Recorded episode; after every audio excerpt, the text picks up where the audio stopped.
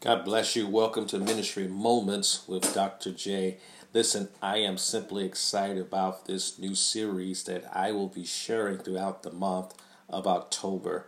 Uh, it's really going to center around leading with Dr. J on this podcast, and we're talking about uh, the following teaching series the tangible leadership of God. The tangible leadership of God. We're going to be focusing on leadership.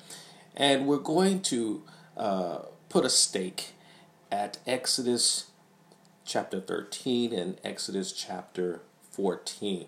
The objective is to provide you with about 30 minutes of practical teaching uh, so that you can be informed, inspired, and edified.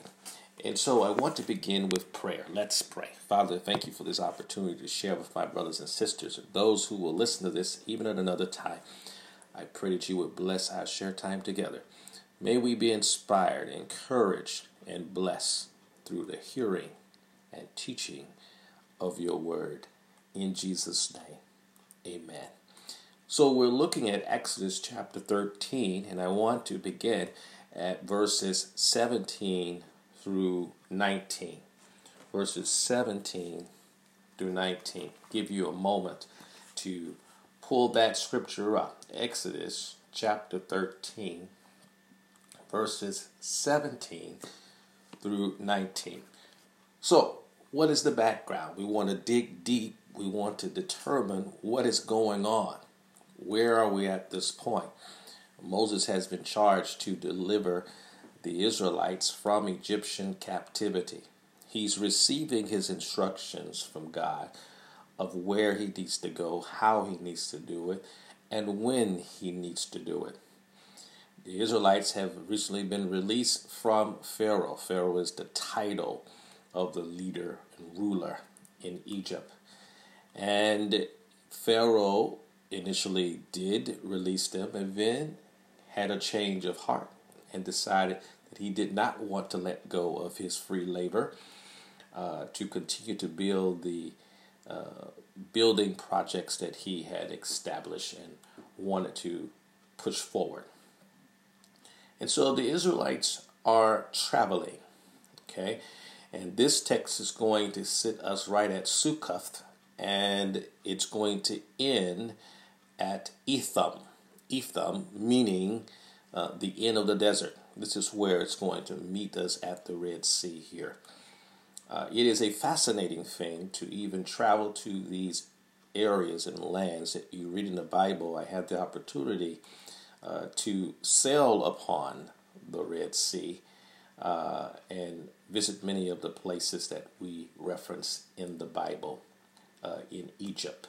And so now that we understand where we are, who are the main actors, God is certainly having an active role uh, in this text Moses, Pharaoh, the people, uh, their collective, uh, as a community, they are all playing a role together. And they are experiencing physical deliverance uh, from a context of generational slavery uh, in Egypt. So, what we must understand is that they have experienced uh, brutal treatment. Uh, they have experienced trauma. Trauma continues to manifest itself until it is actually dealt with. And so, working long hours, being treated in a very uh, degrading way, uh, not having all the needs met, having children snatched from them, they have gone through a traumatic experience.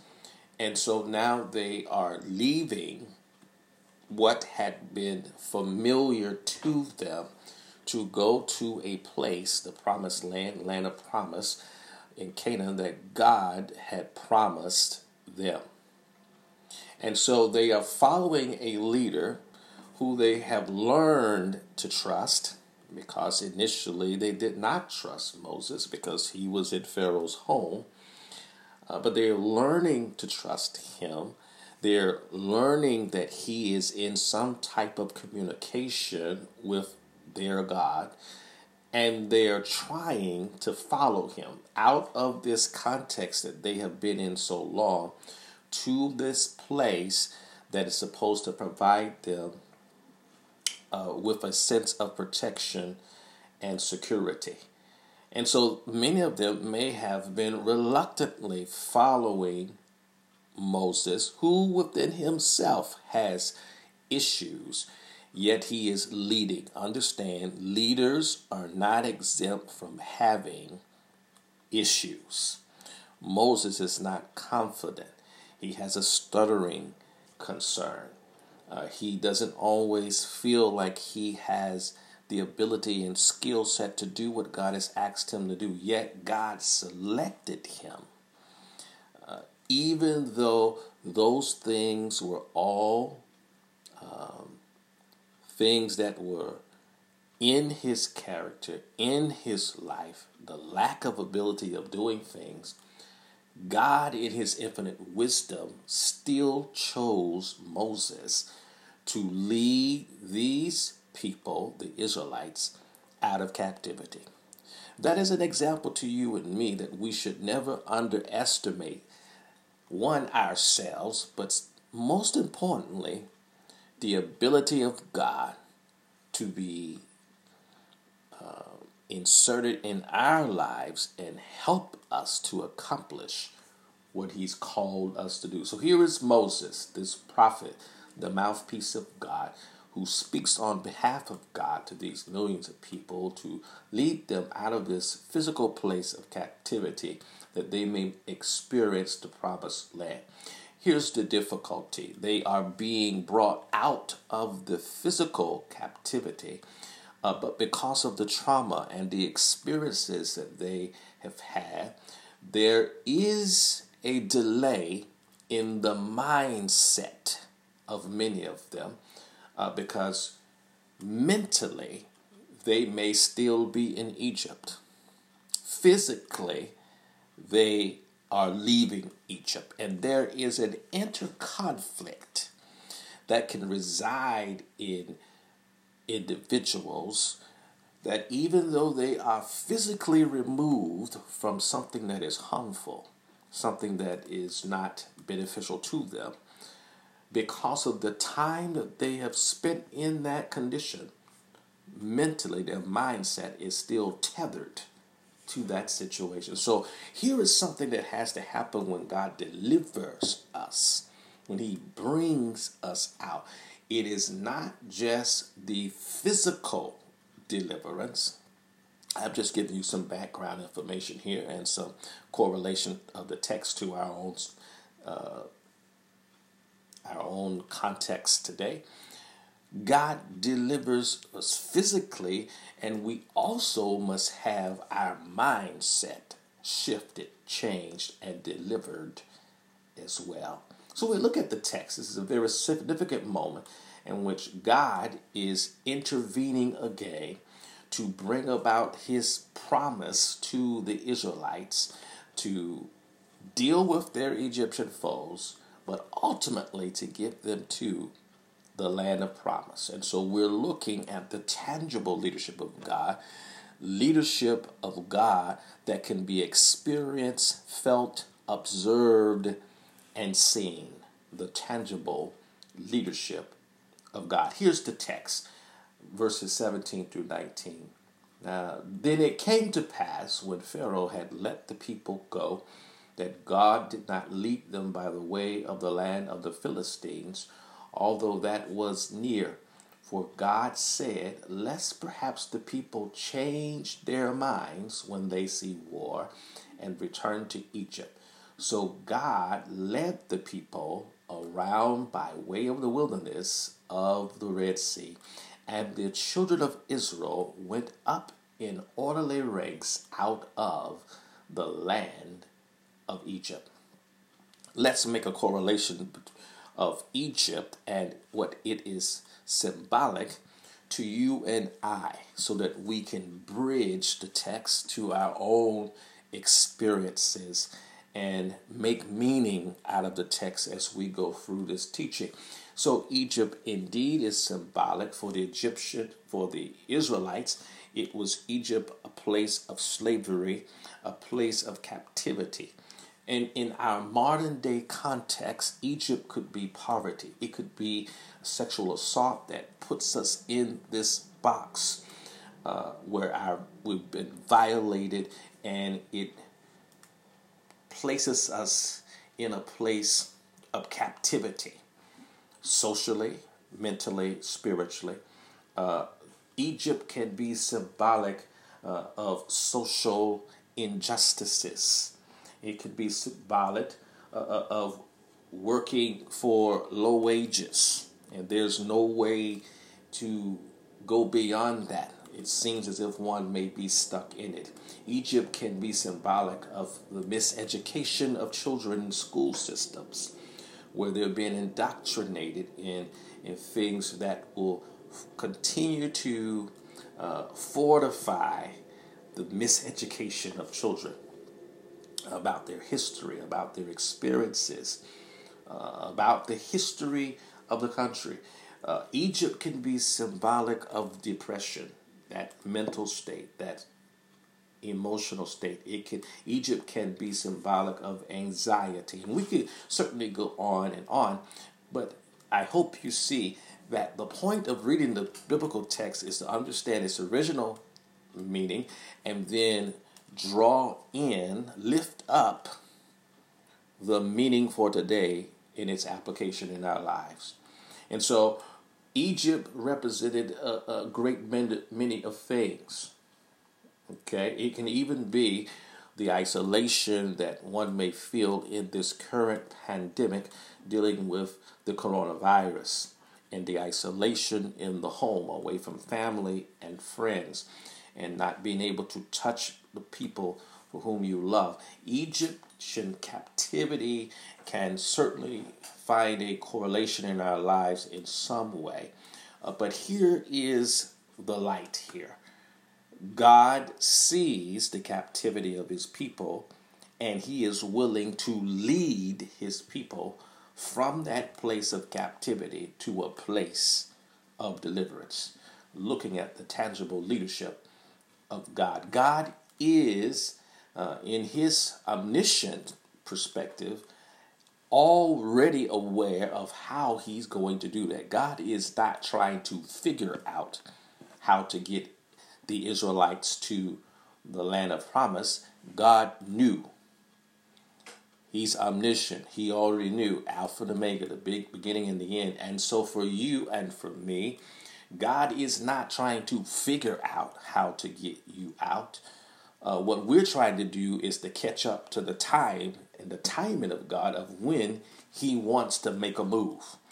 Hallelujah. Make a move on our behalf to bring about uh, deliverance uh, in our lives through His leadership. And so we see God as the leader. We see God, though He's using Moses a tangible expression of his leadership where the people can see, hear, and feel. But there, make no mistake about it, God is the primary leader in this Exodus experience. And, and what that says to you and me that God uses other people to help us navigate out of captivity into the place in which He's ordained for our lives. And we must be cognizant of the fact that the people that He uses to bring about that deliverance are not uh, the main character. God is at work. He's calling the shots. He's giving directions. He's giving uh, uh the, the guidance that is needed to bring about the deliverance of the Israelites and even in our own lives, uh, that same leadership uh, is experience. And so God is going to lead uh, from a different perspective than you and from than I. That's why Isaiah tells us that the Lord says, My thoughts are not your thoughts, and my ways are not your ways. God's tangible leadership is going to be expressed in a way that may be drastically different from that which you and I are accustomed to experiencing. So, what can we gather from the text? Let, us just deal with parts of each of these verses, and then we want to lift up uh, some observations that will be geared towards the tangible leadership of God. In verse 17, the text says, Now, every uh, word and phrase in the biblical text is meaningful. And so we should not rush through uh, to get to a part that we're familiar with and a part that we really want to focus on. But we must pay attention to what the text is saying and what it is not saying. In verse 17, then it came to pass. This is an indication that the time was right. This is an indication that the timing of God has met, had met the time for the Israelites to begin to transition from what they were in in terms of captivity, oppression, domination by the Egyptians. Then it came to pass, the timing of God, and what you and I are looking for whenever we are praying for deliverance and praying for movement from what we are in to where God wants us, we need to be praying about the timing of God because the timing of God really is important, and that is when God makes a decision to intervene and bring about whatever change that is needed. And so the text says, Then it came to pass. When Pharaoh had let the people go, here we see the domination of Pharaoh. He is the uh, domineer. He is the one now who was calling, thought he was in charge, felt though he had uh, uh, eternal uh, control over the Egyptians. But we see the leadership of God, hallelujah, overpowering the leadership of Pharaoh. And, and God was very instrumental and demonstrative in his way of getting the attention of Pharaoh whether it was the plagues, whether that was the communal intervention of God to get his attention, the plagues, and then the more uh, intimate intervention when death literally struck into Pharaoh's home with his child. And so his attention is now obtained by God uh, because it had to take God getting to the root of what was close to Pharaoh's heart. And so we see that there is now this state in which Pharaoh had let them go, and now he's changed his mind, and he, of course, will begin to pursue them. Uh, the Bible says that God did not lead them by way of the land of the Philistines. Now, the way of the Philistines, the land, that route would have been certainly shorter and it would have been more convenient. Uh, more resources could have been conserved. Uh, but the Bible says, although that was near, for God said, lest perhaps the people change their minds when they see war and return to Egypt. A couple of observations here. Let's lift up uh, observation as relates to the tangible leadership of God.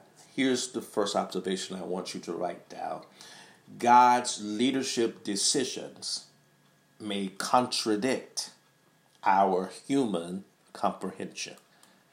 God's leadership decisions may contradict our human comprehension.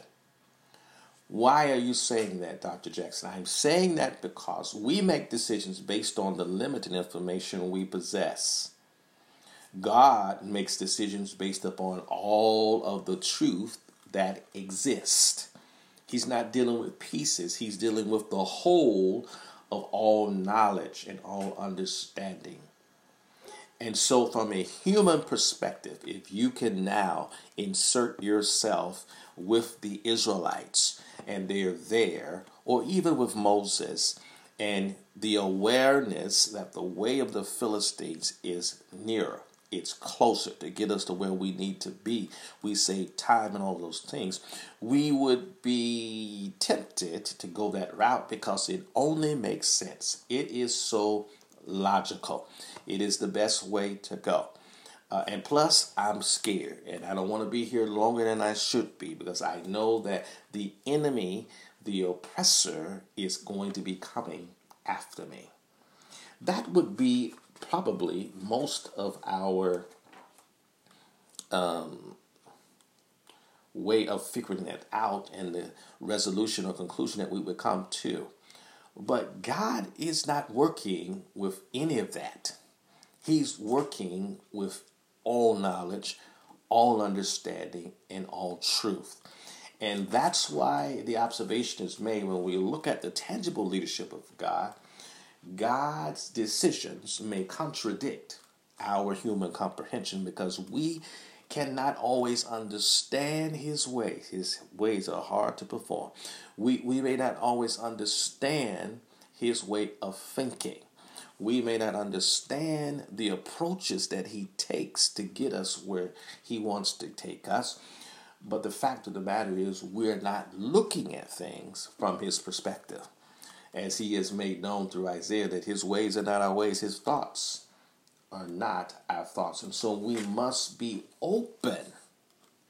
Ah, when we're looking at the tangible leadership of God and we understand that his ways will contradict uh, our human comprehension, then we must be open to the changes and approaches God makes from his omniscient, omniscient means all knowing, his omniscient perspective. Uh, this requires us to be able to do a couple things. One is to hear the voice of God clearly. Hearing the voice of God means that we are hearing what God is saying, and what God is going to be saying is going to correlate with the Word of God. Bring it up to our day today, the Word of God that is already established. The voice of God will never contradict with the written word of God. And so it becomes important that you and I understand that we are to listen for the voice of God when there is a shift, a change, a redirection, uh, when God is trying to prompt our hearts and our spirits to go a different direction that may not make sense to us. God will take the foolish things of the world to conform the wise. We must then be open to the changes and approaches that God makes. And to do that, it means we must be sensitive. Hallelujah. To the leading of the Holy Spirit, which is going to lead us, do its job. Its job is to lead us and guide us into all truth. So we have to be sensitive to the leading of the Holy Spirit and be able to discern the voice of God. We can do that. If someone says, Well, the Lord says you need to go steal Brother Jimmy's car. Well, you know that that's not the voice of God because it contradicts with the word of God that says, Thou shalt not steal and thou shalt not cover thy na- covet thy neighbor's possessions and things of that sort. So we can discern the voice of God by knowing the word of God. That might be something you need to write down. We can discern the voice of God by knowing the word of God. Because God will not contradict his word. Here's Proverbs 3 and 5. You've heard this text before. Uh, as we look to the Word of God, and it says, uh, Trust in the Lord with all your heart, mind, and soul. Lean not to your own understanding, but in all of your ways acknowledge God, and He will direct your path. There is that place in God as we are following His tangible leadership that we must be prepared to not try to lean to our own understanding but acknowledge God. Give God's first give God the first props of giving you the direction of which way you need to go, whether it's from a place of uh, oppression, a place of captivity. You want the best direction, plan, uh, guidance from God, not from what makes sense to you, but from what makes sense from God's perspective. And so we must be open to the changes and approaches that God makes for us so that we can get where God wants us to be. Scripture says there's a way that seemeth right, but the end thereof is destruction. Okay? We, we don't want to do what may seem right. We want to do what God is directing us. Trust in the Lord for your heart. Lean out to your understanding. All your ways acknowledge Him. He will direct your path. God will tell you to go left, right, stop, sit down, slow down, speed up. He'll give us the direction. Hallelujah. That we need through knowing and discerning the voice of God. Okay? And understanding the voice of God is synonymous with what his written word says. The decision that God makes for us comes out of his preponderance of knowledge and understanding. Okay? Israel would have been frightened had they gone the way of the Philistines. God knew that. He knew that though they were physically delivered, they were not mentally delivered. Oh, let's put a little pin there. God knows you and He knows me better than we know ourselves and he knows how we will react in different situations. Okay? So so the fact of the matter is is God knew that Israel would revert back to what was familiar, revert back to a physical captivity rather than to stand flat-footed and uh, defend themselves against the Philistines who are going to be, throughout the Bible, you're going to hear it in the Old Testament, who are going to be foes for them on a continual basis. So God knew the capacity of the Israelites. He, he knew what they could take and what they could not take. He knew their capacity. And so listen to this. You might want to write this down. God makes decisions about us, talking about the tangible leadership of God. He makes decisions about us and for us based on his knowledge of our individual capacity. I'm going to say that one more time. God makes decisions about us and for us based on his knowledge of our individual capacity. What we can do, what we can hold, what we can handle. Okay, Scripture says, "For He will not put more on you uh, than you are able to bear." Okay, well that's a statement that we say, but one of my favorite scriptures that I pull that from is in uh, First Corinthians chapter ten, verses uh, thirteen, verse thirteen, and you will hear it says, "No temptation." Has overtaken you that is common to not common to man. God is faithful and he will not allow you to be tempted beyond your ability, your capacity. But with the temptation, he will also provide the way of escape that you will be able to endure it. God makes decisions about us and for us based on his knowledge of our individual capacity. And this is what you see taking place uh, in Exodus regarding uh, the, the Israelites. The Israelites were free physically, but not so much in terms of their mindset. And had they gone the way of the Philistines, it would have triggered old trauma, unresolved issues and circumstances. And that would have um, impeded the progress, excuse me, that God had ordained for the community and for them individually. So, so this really helps us to understand how God views us and how God makes decisions on our behalf.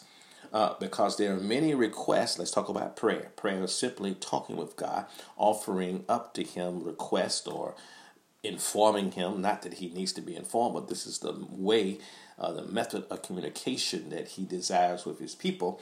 That when we make prayer requests, we have made a request unto God and understand that He is going to answer those prayer requests, but He's going to answer them based on His knowledge of our individual capacity. Someone says, I'm praying that the Lord going to uh, bless me to be a millionaire. Well, God knows. God may not give that individual that answer of yes because God knows this individual does not have the capacity to manage a thousand dollars, less nor a million. And so the answer for that person is either wait or no, because they don't have the capacity to manage what they are asking for.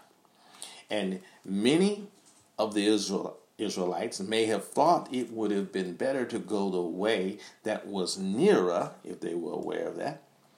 Um, but the fact of the matter is, they did not understand the full capacity of the community to tread through enemy's territory without them reverting back or changing their mind and fleeing and stopping the progress that God was pushing them towards.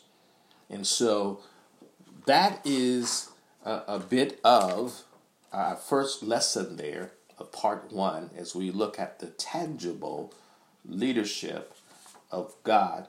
Uh, I only got through verse 17. So we will pick up uh, on the next verses. I didn't finish everything I wanted to say about verse 17, but we're going to come back to it in our next podcast. And I hope that you have been blessed by what we have shared thus far.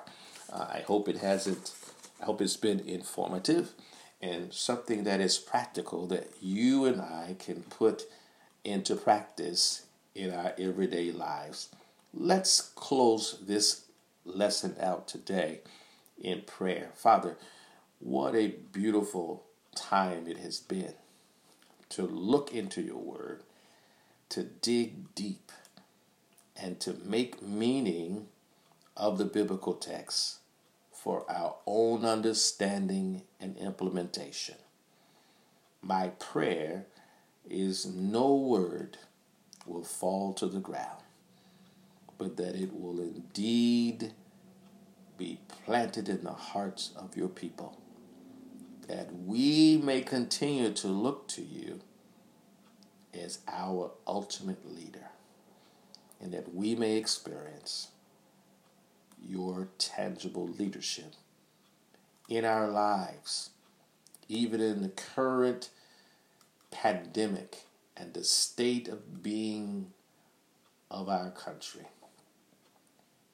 May we see the strong hand of our God leading us in a tangible way. In Jesus' name, amen. Listen, I am excited that you joined me. I pray that you would bless, and I look forward to our next time together on Ministry Moments uh, as we look at the tangible leadership of God in Exodus chapter 13, and then we'll soon move to Exodus chapter 14. God bless you. This is Dr. Jackson. Goodbye.